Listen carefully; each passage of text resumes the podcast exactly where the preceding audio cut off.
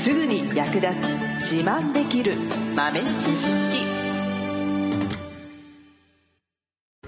この番組は2006年バリスタチャンピオンのみえちょとコーヒー勉強中、いくちゃんがいつものコーヒーがさらに美味しくなる話をしています。この番組を聞けばちょっと自慢できるコーヒー雑学やすぐに役立つ最新トレンド情報がわかりますラジオトークで毎週火曜日お昼の12時からゆるっとお昼休み、木曜日の夜10時10分からはカフェ好き女子の夜会をライブ配信しています。美味しいコーヒーの入れ方など皆様のご質問にもお答えしますのでぜひ欠かさず遊びに来てくださいね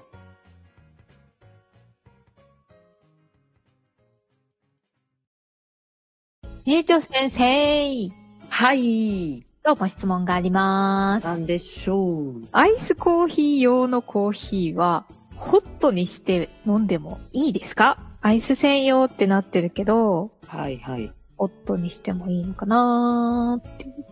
そうですね。基本的には、あの、やっちゃダメってことはないです。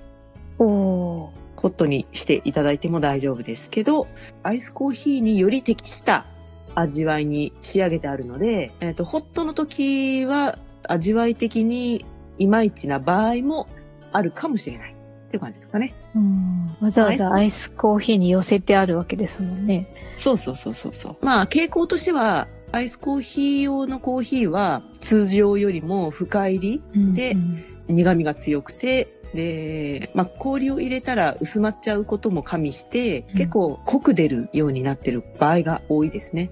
なるほど。そっかそっか。なので、そのままホットにすると、より一層、その、ドスンとパンチの効いた苦味が強調される感じになる傾向はあるかな。あー。なんかいつも通り入れてたらこ濃く出すぎちゃったり。そうそうそうそう。ーうんんなので、まあ、むしろカフェオレにするとか、そういう中で割って飲むとかだったら、アイスコーヒー用の豆をホットで入れてもいいかもね。なるほど。うんうん。で、ちょっと濃くなりすぎちゃったっていう時は、お湯で割ったりとかして、ちょっと引き伸ばしたりとか、そういう風にすれば、まあ、ホットで飲むこともできますね。まあ、苦いのが好きな方は、あえて、その、アイスコーヒー用のやつをホットでっていう方もいらっしゃるしね。うーん、なるほど。やっぱ好みなんですね。うん。とにかく苦いのがいいみたいな。腹立つぐらい苦いのがいいっていう人もいますからね。腹立つぐ らい。へえ。これがいいんだよみたいなね。えちなみになんですけど、うんあの、一年中アイスが好きっていう人もいるじゃないですか。家に、はい冷蔵庫にいつもアイスコーヒー作ってあるよみたいな。はいはい。水出しでいつも冷蔵庫に作ってあって、でうもん冬になると減鎮して温めて飲むみたいな。はいはい。それはどうですか邪道ですか邪道ではないですけど、まあ、はい温め方によるかな。ほうん。まあ、電子レンジだったらまだいいかな。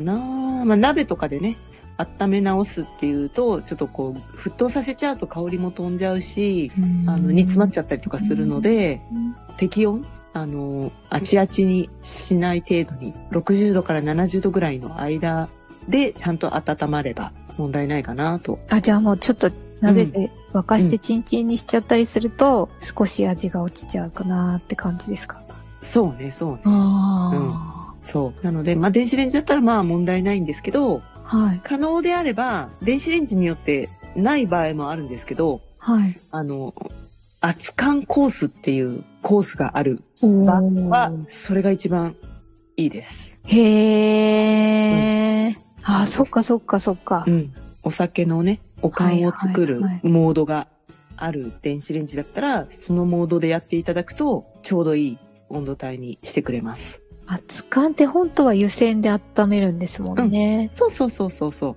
でアルコールの沸点はお湯より、お湯というか水より低いので、それこそね、あの、沸騰させたらアルコール飛んじゃうので、あそう。なので、程よくアルコールの沸点より少し低いぐらいまで温めてくれるっていう感じですね。あ。うーん、なるほど。うんゆっくり温めてくれるので、その方がいいですね。コーヒーもその方がゆっくり温めた方が。うん、うん、うん。なので、その機能がない方も、えっと、ワット数を下げて、長めに温めてあげる。うんいねん600とか700とか、それ以上じゃなくて、えっと、500とか、まあ300だと結構気長に待たないと温まんないかもしれないけど、へえ、ワット数って変えられるんですね。変えられます。知らなかった。あ、でもこれもメーカーによって違うかな。電子レンジ自体によっては、まあ大体2種類ぐらいはあると思う。うんうんうん。うん、500と700とかあると思うんで、うーうんん、2, 種2パターンぐらい弱と強とかね、分けられる。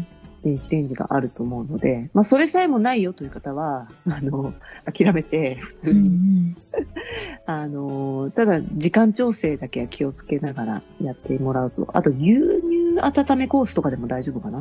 ああ、ありそうう、んそういうの。牛乳だったら割と安めの電子レンジでもあるかもしれないね。シンプルなやつでも。